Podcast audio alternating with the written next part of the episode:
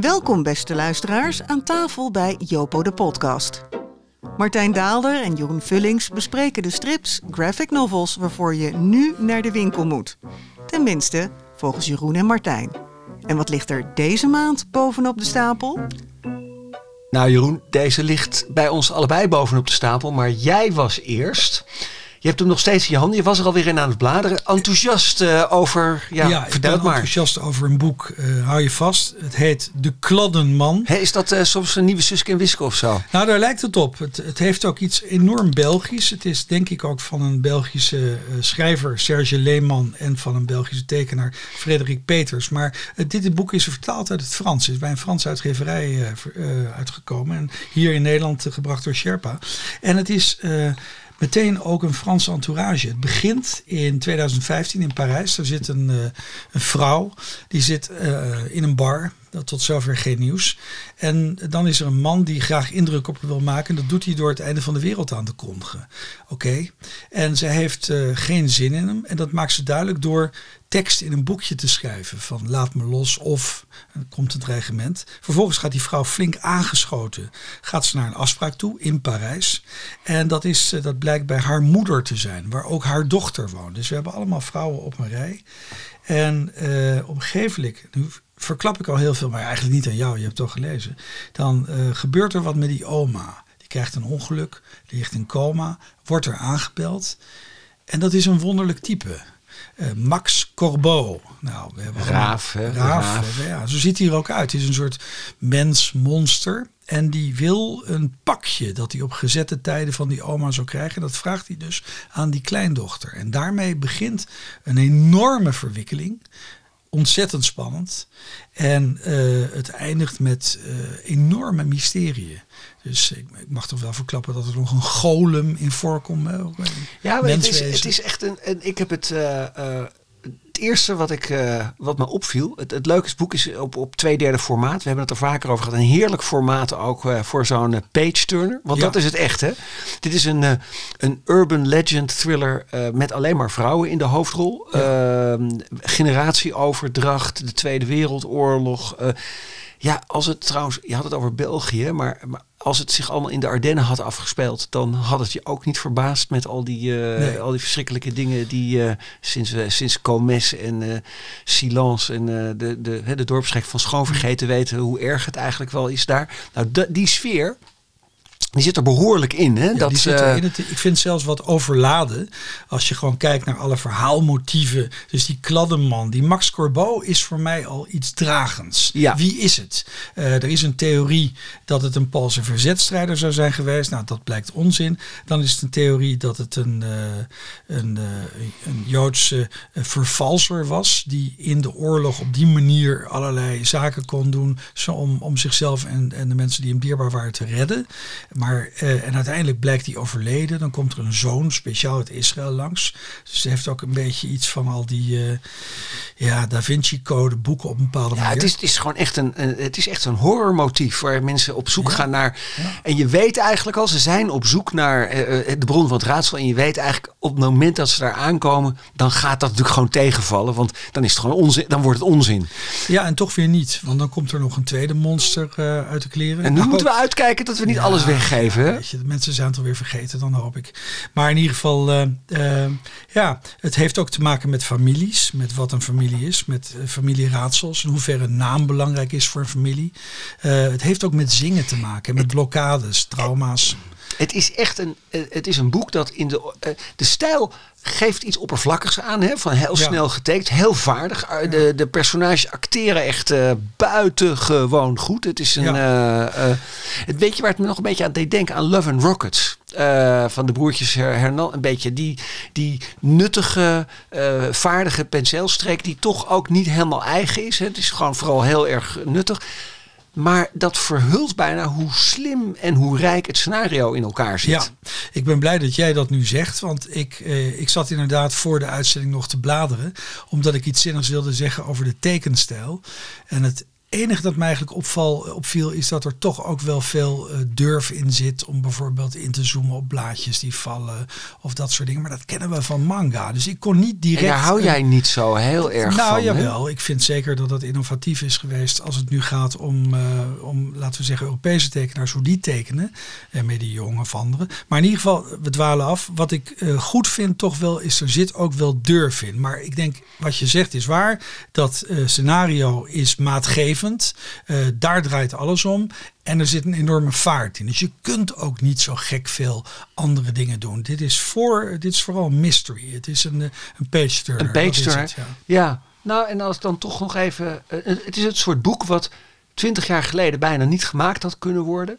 Want hier worden, uh, het, is, het is qua stijl en verteltechniek, is het echt een, eh, een fusion boek. Hè. Daar, er zit Harvey Kurtzman in. Hè. De, als je naar die, uh, naar die zwart-witte oorlogs- uh, en horrorfilms, vooral oorlogsverhalen van Harvey Kurtzman kijkt, mhm. ook daar zit stijlkenmerk in. Het komt natuurlijk ook gewoon door die penseel. Maar uh, een absolute aanrader, zou ik zeggen, om uh, 2023. Uh, en een boek dat, uh, dat is misschien een wat kunstmatig verbrugje. Maar een boek dat ons straks ook bij het mijn boek brengt, denk ik. Ja. maar voor die tijd zou ik toch even de credits willen geven voor de kladdeman van Serge Leeman en Frederik Peters. Uitgegeven, heel goed uitgegeven, dank u wel. Uh, uitgeverij Sherpa. Volgende keer, jongens, iets minder glanzend papier. Dan zijn we nog blijer uh, bij Jopo, de podcast. Maar dat is dan eventjes een klein ding. Maar het is natuurlijk uh, nooit goed. Hè? Het is Want nooit als goed. het krantenpapier was, hadden we nog meer reden tot klagen. Ja, maar dat is hem dus voor deze keer. maar jij hebt een hele mooie meegenomen. Ja, ja dat, ik, ik, ik, ik moest even ademhalen voordat ik erin dook. Maar jeetje zeg, wat was ik blij met dit boek. Um, ik, uh, ja, het is, je, hebt hem, uh, je houdt hem nog even in je hand. Uh, fijn ook, in dat fijne, ja, dat, dat stoffen ruggetje wat, wat onze, onze vrienden okay. van, van de uitgever eromheen hebben. Nee, maar het is natuurlijk echt een prachtig boek. het heet Silicium en Carbon. Ja. Uh, wat een goede titel. Nee hoor, dat is echt een verschrikkelijke titel. Of het heet eigenlijk Carbon en Silicium. Of wat is het nou? Het is van Mathieu Blablet. Een tekenaar waarvan ik echt nog nooit had gehoord tot ik dit uh, boek in handen kreeg. Terwijl hij toch echt al jaren actief is. Maar dat zegt misschien meer over mij dan over, dan over meneer Blablet. Um, ja, wat een ambitie. Maar, en, maar waar gaat het in nou, hemelsnaam over? Uh, dit is een, ik heb het echt geprobeerd. Een honderden... Je hebt het echt geprobeerd. Ja, maar dat komt gewoon dat het tijdje ontbrak. Ja, tijdgebrek Dit is er het. eentje waarvoor je gaat zitten. Hè? Dit is gewoon echt... Ja, uh, en ik ging gewoon naar alle plaatjes kijken. Dat doet de mensen af en toe. En sloeg de teksten wat over. Maar dat, uh, dat heb jij niet gedaan. Nee, ik heb het echt ademloos uitgelezen. Uh, het is een, een honderden pagina's stellend epische vertel, vertelling. Um, het gaat over twee androïden, uh, carbon en silicium. Uh, ook daarin, uh, als je doordringt in het verhaal, er zit laag achter laag, grapje achter grapje, de, tot en met chemische verbindingen. Want als je carbon en silicium weer in één formule, nou, et cetera. Waar het over gaat is eigenlijk, ja, het, het, gaat over dus de reis van deze twee uh, uh, door, door toeval onsterfelijke androïden uh, door de jaren heen. En wat voor jaren zijn dat wel niet? Dat is eigenlijk de jaren waarin wij langzaam onze beschaving uit elkaar zien vallen. Ik, ik, ga even een referentie maken. William Gibson, de schrijver van ja. Euromancer. En misschien bij mensen die veel tv kijken, nu bekend als de maker van het boek The Peripheral, waar onlangs een nieuwe tv-serie van is gemaakt. Een, een woordkunstenaar, de uitvinder min of meer van cyberpunk. Uh, ja, die in zijn laatste boeken heeft hij het altijd over die paar honderd jaar die nu ongeveer zijn aangebroken, waarin alles naar de kloten gaat. En waarop dan een nieuwe, zeer noodlijdende, maar technologisch ook zeer geavanceerde beschaving zich zal uh, vestigen. Een hele corrupte beschaving. Um, nou, wat, en dan noemt Gibson die periode de jackpot. En in die jackpot gaat dus alles stuk. Deze, dit boek beschrijft eigenlijk die jackpot. Dat, die duurt wat langer dan bij Gibson. Het is echt een cyberpunk thema. Hè? Dus dat, dat je enerzijds die, die stedelijke uh, uh, verloedering gadeslaat. En aan de andere kant technologische vooruitgang die maar doorgaat. Nou, deze twee androïden die zie je door de tijd reizen. Eén daarvan wil alles zien. Die wil gewoon de hele wereld in al zijn woestheid, uh, verslagenheid en, en, en, maar ook, die wil elk detail zien. Die roept ook elke keer van ik heb nu 87,2% van de hele wereld gezien en ik moet dus nog wat. En de ander die... Uh, ja, die wil eigenlijk gewoon contact maken. En die wil uh, tussen de mensen zijn, zou je bijna zeggen. Dus het is eigenlijk Blade Runner op een bepaalde Het- manier. maar er zit, on, er zit Blade Runner in. eh, waar, eh, maar waar, wie dit vooral eh, heel erg bijzonder gaan vinden... zijn mensen die Akira... en dan heb ik het over Ja, ja, het ja. boek Akira, eh, eh, manga eh, van Otomo... prachtig vonden. Het is er eh, zowel grafisch als qua vertelstijl behoorlijk opgericht. Het is in veel opzichten nog beter uitgewerkt.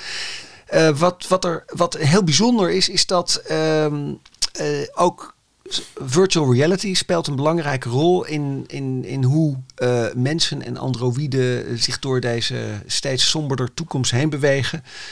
En daar heeft hij een grafische vertaling van weten te maken. En dat is een van de eerste die ik gewoon accepteer. Waarvan ik denk, oké, dit is stijlvast. En toch zie ik hier hoe entiteiten die zich dus losgemaakt hebben van het menselijk lichaam. Iets wat we in Neuromancer, eh, dat is de, de roman van William Gibson, voor het eerst meemaakten. Dit is de verstripping daarvan. Eh, het is eh, heel bijzonder. Ehm, ja, ik zou eigenlijk gewoon, dat ga ik niet doen, uren door kunnen praten over de verschillende thema's. Alles wat je erin aantreft, heb je ook wel het gevoel van, heb ik dit niet al eens eerder in dystopische cyberpunk boeken aangetroffen? Ehm, ik vind het, het- ja, ik kan het alleen maar enorm aanraden. Ga er ook voor zitten.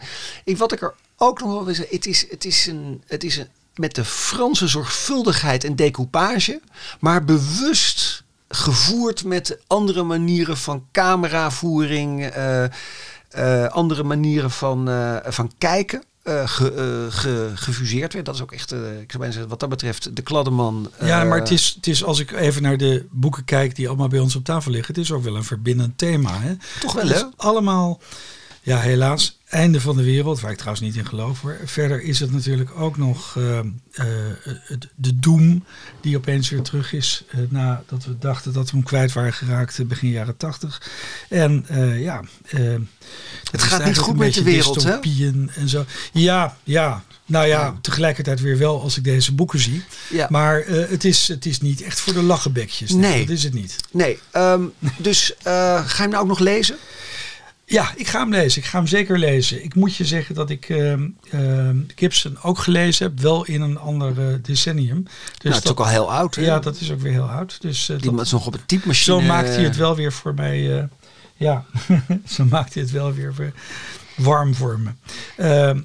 Ik heb nog een ander boek meegenomen. Dat, Nee, ik ga eerst eventjes Je mensen even op het spoor zetten, even op het spoor zetten van dit boek. Hè? Ja. Pak het nog even erbij. Carbon en Silicium van Mathieu Bablet. Uitgegeven door Scratch voor slechts 35 euro. En dan denk je, wat een hoog groot bedrag. Maar realiseer je dan dat je een, eh, een foliant van 270 pagina's full color in je handen hebt. Waar Ja. je uren mee kwijt bent.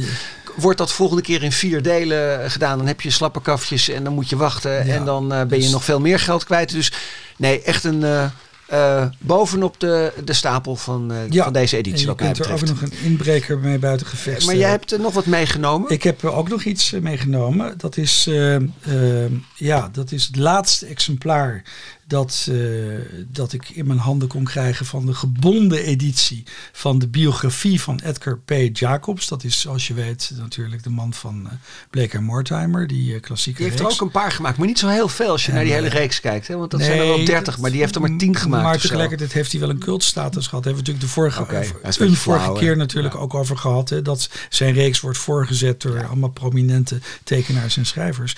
En nu is zijn leven aan de beurt. Eigenlijk het leven van die Edgar P. Jacobs. Waar ik niks van wist. Ik zag altijd eh, achterop die albums, dan hebben we het over die softcover albums. Zag ik zo'n wat eh, volslanke meneer met een eh, snor. Die een beetje ouderwets. Pijp, hè? Pijp. Pijp, ja. Die keek ouderwets een beetje de lens in. En dit is een wel een wat ander boek. Dit is van François Rivière en Philippe Wurm. Edgar P. Jacobs, De Doemdromer heet het. Het is van uitgeverij Daedalus.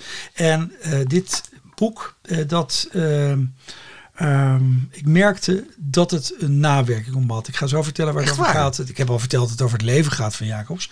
Want We weten ook hoe het afloopt, Ik merk dat dus- ik eigenlijk nu ik dit boek nu een paar uur uit heb, dat ik steeds enthousiaster word. Echt Dat waar? dat- ja, absoluut. Want moet het dat nou... Mijn, mijn, ik, kijk, ik, ik kijk dat boek in, maar vanaf het begin denk ik... moet ik dit weten? Nou ja, daar valt weinig te weten, is mijn antwoord. Want eh, de man leidde eigenlijk een tamelijk onbeduidend leven. Kijk, de, de verleiding is altijd groot, als je zo'n biografie van iemand maakt, om die zo te construeren dat het lijkt of alles afstevende op zijn hoofdprestatie. Uh, je kan het ook anders doen, en daar hebben deze mensen voor gekozen. Je laat eigenlijk wat invloedssferen zien, die allemaal hun vaste vorm gekregen hebben uh, in die strip Bleek Mortimer. We kennen allemaal de futuristische wereld, het oude Egypte uitdelen. We kennen de, schurk, de schurk. En waar je in terecht komt in dit leven, dat is van iemand, uh, ja, een gevoelige man ongetwijfeld. Maar uh, ja, die had last van dromen. Die dromen gingen over het oude Egypte. Al met een, uh, met een vriend is hij op jeugdige leeftijd, eh, zijn ze s'nachts naar musea gegaan. In het Jubelpark. Het is ook een heel groot Brussels album eigenlijk dit. Hè? Het speelt eigenlijk voornamelijk in Brussel.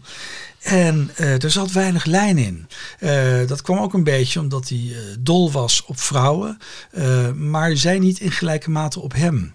Dus uiteindelijk had hij kennis aan een, aan een mevrouw en zijn vrienden vonden dat maar niks van. Die was nogal, ja, die bepaalde alles wat er gedaan moest worden. Maar hij had wel aan te danken dat hij dan ontmaagd was op zijn dertigste aan haar. Maar dat was toch niet iemand met wie je oud wilt worden.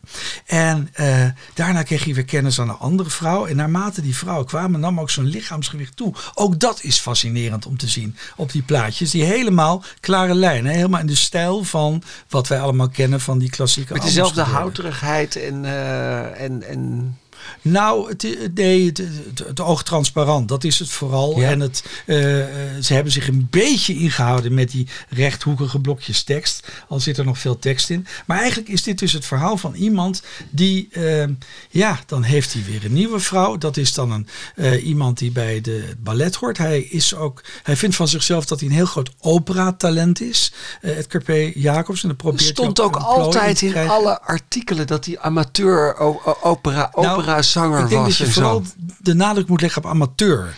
Maar wij krijgen het volledig voor de kiezen in dit album. Want dan is hij weer aan het schallen met een, uh, met een ronde kop. En, uh, en die vrouw die denkt dan als hij nu niet doorbreekt verlaat ik hem. En, uh, maar uiteindelijk komt er altijd wel weer een nieuwe vrouw op zijn pad. Dat is toch wel een beetje een rode draad.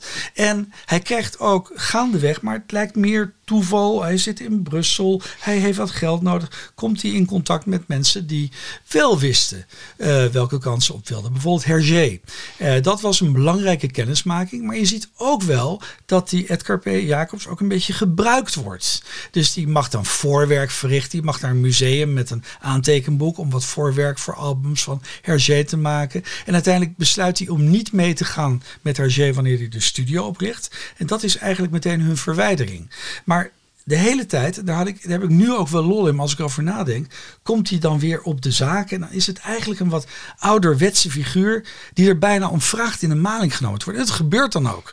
Want dan komt hij daar bijvoorbeeld zo'n Jacques Martin tegen. Dat is wel, en die, ja, ja, ja, die, ja, niet, in alle, niet een hele aangename die en zo. Maar die heeft dan toch kans gezien om een grap, een practical joke met hem uit te halen. Dan zijn er wat, uh, zogenaamd is er al een pagina ingekleurd. De dames van de includeer, uh. Ja, zo patriarchaal was Ferrari, het. Hè? Zo patriarchaal ja. Was het. Uh, die heeft hij dan zover gekregen dat ze dat op een krankzinnige manier gedaan hebben. Van de, de U, wat is het, de U-straal. En die, ja, die Jacob schrikt enorm. Die zegt, ja, maar dit lijkt wel pop art. Maar dat was de grap. Dat hij ongeveer een hartverzakking kreeg. En dan hebben ze toch uiteindelijk hun werk goed gedaan. Ook een veel sociaal vaardiger iemand als Franquin. Die hem eigenlijk eerde. Die zei, ja, je was van belang voor mij. Die heeft hem geëerd. Hij kon daar niet zo goed mee omgaan.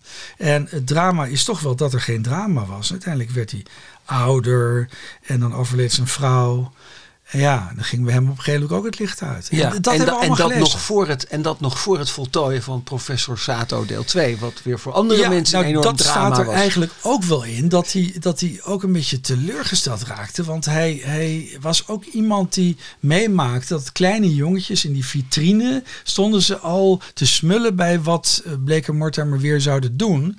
Maar toen verkozen ze opeens... Uh, Suske en Wiske. Want ze vonden die teksten, dat vonden ze veel te uitgebreid. Ja. Die teksten. En dachten, ja, dan moet ik maar een keer ophouden met die ingewikkelde dingen. Dan moet ik naar Japan. Want daar heb je ook interessant theater. En ik vind het ook een van zijn zwakste albums, om eerlijk te zijn. Ja, ja. dat is het. Uh, dat is dat maar, maar mag ik, ik mag vind ik het wel een vraag? leuk boek, hoor, ja, nou, dat merk, ja. dat merk ik. Nou, ja, ik houd nu even hand. Ook schitterend ingekleurde cover trouwens. Alleen daarom al een... Eh, een, eh, een, eh, Het is, ja, het uitgeverij Daedalus heeft dus maar ongelooflijk. 600 paar, eh, exemplaren gemaakt ja, van, van de deze harde editie. kaft. hè, Van de harde kaft. Dus ik vis buiten Ja. het net. Ook hier weer iets Ja. te glad papier. Dat komt door de Oekraïne-oorlog, wordt mij de hele tijd Waar verteld. heb je het over? Ja, eh, maar goed, dat, ja, daar hou ik niet zo van. Ik vind dat, dat gewoon gedekte kleuren, dat hoort Ja. zo. Zeker met, dit, met boeken die in deze stijlvastheid eh, Nee, daar heb je eh, gemaakt Ja, zijn. Maar ja, dat even terzijde.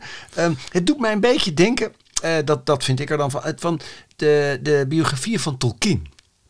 We weten allemaal... Dat, Het was ook zo'n saaie Piet. dat was een hele saaie man. Jezus, maar, was die saai? Ja, maar, Met die maar- hobbits en zo. Nee, maar nee, nee, ga- jij maakt Hobbits. meteen de overgang naar die boeken. Maar die vind ik fantastisch. Maar dat even terzijde. wel? Ja, dat vind ik Oh. echt gek. Ja.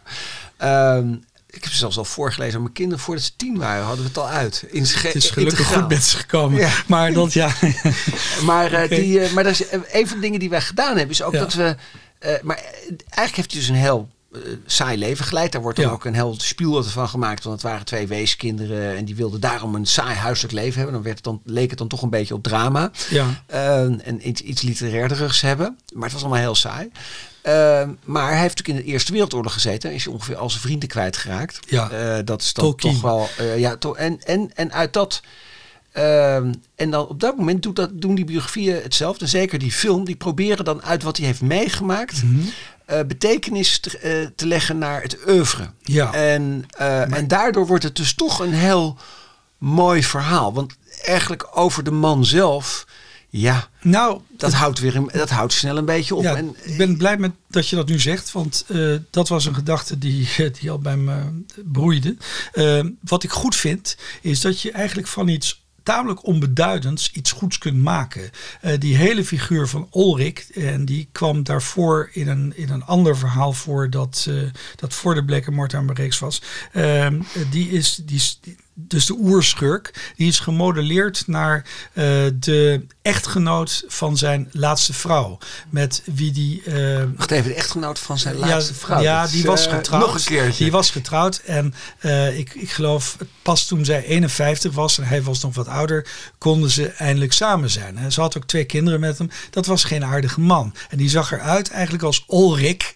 Dus hij haalde al die dingen uit de werkelijkheid. Ook bijvoorbeeld, er was een soort eh, ja, volkomen ongetalenteerde zoon van een Lodi, Jacques Lodi heette die, van een eh, Brusselse hofschilder. En die jongen kon eigenlijk niet zoveel. Die was vooral, hij zag er wel heel goed uit. Eh, dat nogal schots, hij droeg een kilt, hij had een snorretje. Hij zag eruit als, ehm, ehm, als, eh, als Blake, Eh, de MI6-spion uit Blake en Mortimer. Eh, dus dat uiterlijk nam hij over. En hij maakte eigenlijk van deze mensen die ja, vooral façade waren, maakte hij echt personen die ze niet in hun dromen hadden kunnen zijn. En dat vind ik wel de kracht. En misschien was dat ook de kracht van Tolkien. Maar dan ben je toch wel een groot kunstenaar. En ik denk dat die Franquin dat goed gezien heeft aan Nou. ja, Jacobs. We, we, eh, dit, ook dit boek aanbevolen. eh, Ja, gemaakt zeer. door François Rivière. Waar, eh, als, dat is echt voor de, de oudere luisteraars eh, nog eventjes. Dat is ook de scenarist van,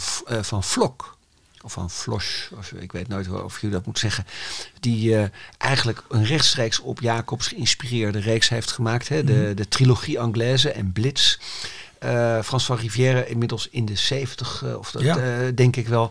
Die is dus nog één keertje in de pen gegaan. De grote criticus, de grondlegger van de Cahiers de la Bande dessinée. Nog één keertje eh, een, eh, een chef d'oeuvre gemaakt over Ja. Edgar P. Jacobs. Getekend door Philippe Woerm. Eh, de Doemdromer is de ondertitel.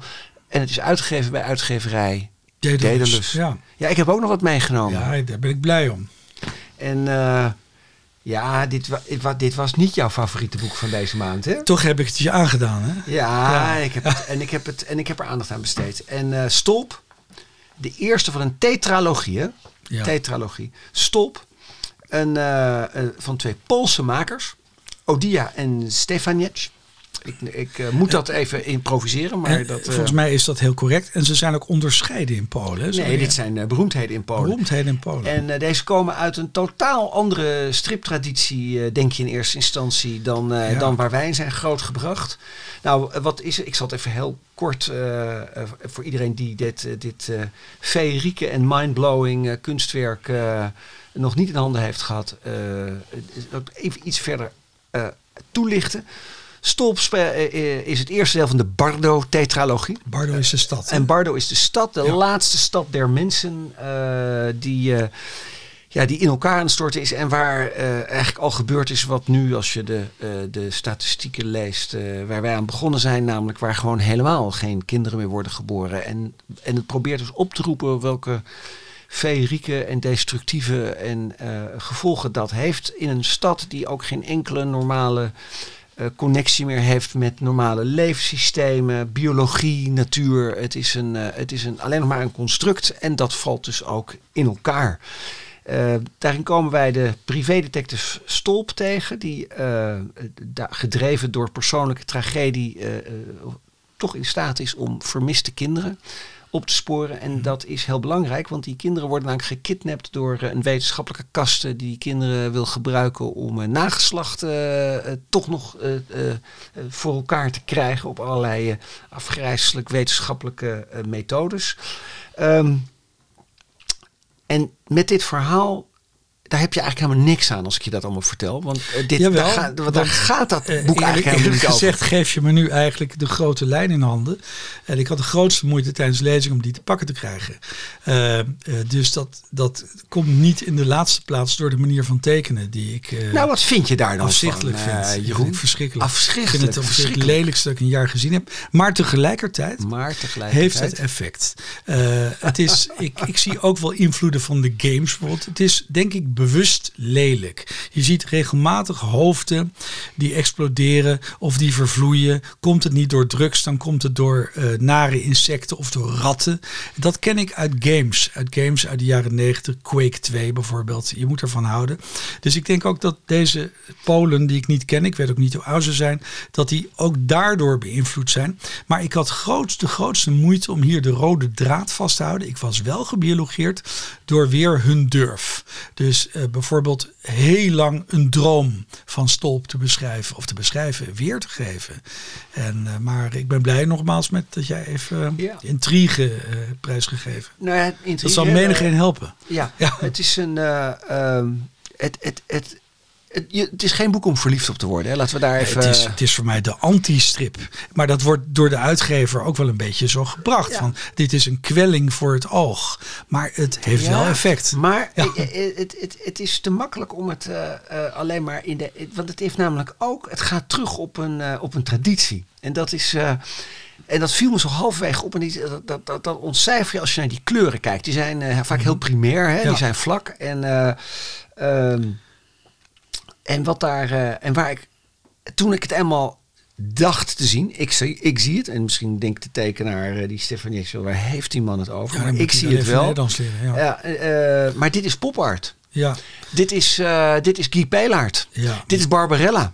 Alleen dan eh, eh, door, de, door de vervorming gehaald. Eh, verrotte, het is verrotte popart. ja, maar dit En is dat wel. maakt dit, het zo ongelooflijk. Dat dit- maakt het toch wel heel interessant. ja, zeker met de nadruk op verrot. Dit is Eltamond na Woodstock. Ja. Dit is de pervertering van popart. Ja, nou ja. En dat, Dames en heren. Ja, maar dat, met, maar dat is dan toch ook wel om misschien niet verliefd op te worden, maar wel Nee. respect voor te hebben. En, ja, maar wacht even. Eh, ik weet niet of de uitgever het op gaat brengen om ook deel 2 uit te Ja, ik geven. vind die uitgever een held dat je dit durft. Oké, nou dat geeft hem dan even mee. Hè. Maar, ehm, en hij had ook nog wat goed te maken na een paar, na een paar andere boeken. Nee, sorry, dat is echt heel Ja. flauw wat ik nu zeg. Nee, dit is echt, echt heel knap. Ehm, mag ik, als ik even mag zeggen, ehm, dit is wel het goede papier. Ik Ja. heb een beetje wat met papier. Dit is namelijk wel heel mooi. Ehm, maar wat ik hier, eh, het is, eh, dat is mat. En dat is gewoon voldoende mat en to- eh, wit en toch voldoende mat. Maar wat ik eventjes, ehm, eh, er komen er dus nog drie. Ja, er komen er nog drie. En, ik eh, denk wel dat ik in de tussentijd wat Charles Burns ga lezen. Ook een beetje drugs en ook een beetje toestand. Maar zoveel fijner om, om er een toe te zijn. Om weer een volgend boek van Ja. deze. hey, wat eh, ehm, het, het, in deze het is wel een heavy aflevering hè, om het jaar mee te beginnen, toch? Ja, ja, ja, ja. Ja, Ja. het is zo. Ehm, Gaan we het de volgende keer nog over hebben, zeg? ja, Dat weet ik eigenlijk nog niet. nee, Nee? dat moeten we ook vooral niet zeggen. Nee, nee. Ik, ja. Nou, nog één klein, één klein dingetje wat op tafel kan? Of helemaal niet meer doen?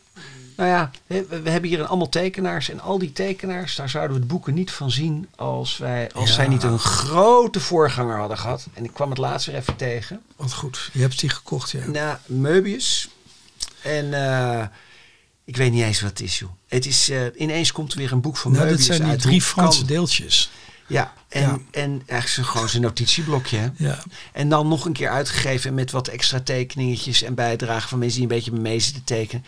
Ehm, Le Major. eh, hij komt nog één keertje terug. De man die met twee pennenstreken een nieuwe planeet kon maken. Ja. Met vier pennenstreken erbij er een Hij universum het, van maakte. Eh, zeven volkomen onbegrijpelijke, door mescaline gestuurde regels erbij schreef. Ja. En je dacht dat het ergens over ging. En je wilde nog het volgende deel hebben ook. Eh, de, de originele psychonaut. ja. Iemand zonder wie Otomo nooit Akira had gemaakt. Dus Mhm. dan hadden wij ook nooit Carbon en Silicium gehad. Iemand die voor het eerst de psychedelica eh, echt de, eh, de wereld binnenbracht. Ik weet zeker dat Odia en Stefanis hun boeken nooit gemaakt hadden zonder Nee, die tijd. dat denk ik ook. Nou, ja. ehm, dit zijn de mensen die ervoor zorgden dat de mensen als Jacobs bijna vergeten waren in de jaren 70 en 80. Ehm, maar goed, dat, eh, de- nu wordt het Ja. kunstmatig om al die verbanden. Het is uit. Het is eh, uitgegeven door Möbius Production, want ook dat Ja. is een industrie geworden. Zoals al die oude eh, tekenaars inmiddels, als ze, nog, als ze inmiddels dood zijn, dan zijn ze een industrie geworden. Het boek is er hartstikke keurig uit. Ehm, eh, het is uiteraard in het Frans. Ik vrees dat dit nooit vertaald gaat Nee, dit worden. gaat niet vertellen. Er zijn bovendien nog, bij mijn weten, nog twee deeltjes bij. Hè? Dus je hebt Ja, nu dat is waar, ja. Dus ehm, wat Het ik gaat ook helemaal nergens nou, over. wat ook eigenlijk heel hoopvol is aan het feit dat jij dit boek uitlicht. Vlak voor de corona-ellende bego- begon, was er een hele mooie expositie eh, over Möbius in Duitsland. Och ja, mooie catalogus geweest. Toen kwam corona en nu komen deze boeken uit. De wereld blijft doordraaien, ondanks al die doemboeken die we hebben meegenomen. Ik heb ook nog één dingetje. Toch ik heb, wel? eh, ja, ik heb iets gelezen en ik dacht dat ga ik niet vertellen. Ik heb eh, in die Sherpa-reeks heb ik allemaal mooie Jonathan Cartland eh, delen gelezen. Eigenlijk meer uit verlangen naar Blueberry. Want hij is natuurlijk een van de mensen die de jeugd van Blueberry getekend hebben. En dan Ja. ga je op een gegeven moment toch maar naar zijn eigen werk toe. Dat is mooi. Maar daarbij ook hè, de eerste twee delen in zwart-wit uitgegeven. Dan volgen er nog een paar delen. En die zijn dan in kleur uitgegeven. Ik begrijp niet, begrijp niet goed waarom. En dan stokt de reeks. Want er is waarschijnlijk een kleine... om- is dit een oproep om dit af is, te dit is- maken? dit is een hele vette oproep. Dus er is, eh, er is ongetwijfeld een klein publiek voor, maar het is wel prachtig. Dan denk ik, oké, eh, zwaai ons om de oren met je stolpen en zo, maar kom nou ook een beetje door met Nou, dit soort mooie Volgens boeken. mij is dat eh, Sherpa toch ook? Ja, we Sherpa, begonnen met een het. veer in de kont Ja. van Ja. Sherpa Ja, vanwege de bakje En nu terug. mogen ze hem Ja. even, nu moeten ze die nog even afmaken. Ehm, ik stel voor dat we die op de stapel leggen met William Vance, waar we ooit nog van dit soort, waar we ooit nog eh, ook nog eens op terug willen komen. Kijk uit Martijn, voor je het weet schrijft een luisteraar dit op en dan tot het einde Op een der dag. dagen wordt Op jij een nog dag. lastig Op een gevallen dag. met... Ja, Op een dag. oké. Tot de volgende keer. eh, Heel graag. Ja, nou, dames en heren, eh, dank voor het luisteren naar deze editie van Jopo de podcast. Eh, wij waren weer te gast bij stripwinkel Jopo de Pooi in Haarlem. Dank Mark Marijnen. Wij werden opnieuw geregisseerd en in goede banen geleid door Mark Brouwer. Ook bedankt. U vindt eh, eh, deze podcast uiteraard op, de, op uw eigen platform. Maar wat veel belangrijker is, geef hem daar ook nog even vijf sterren. Want dan komt hij omhoog in alle lijstjes. En dan kunnen nog meer mensen genieten van onze aanbevelingen bij aflevering 9 van Jopo de podcast. Dat was hem dan voor vandaag.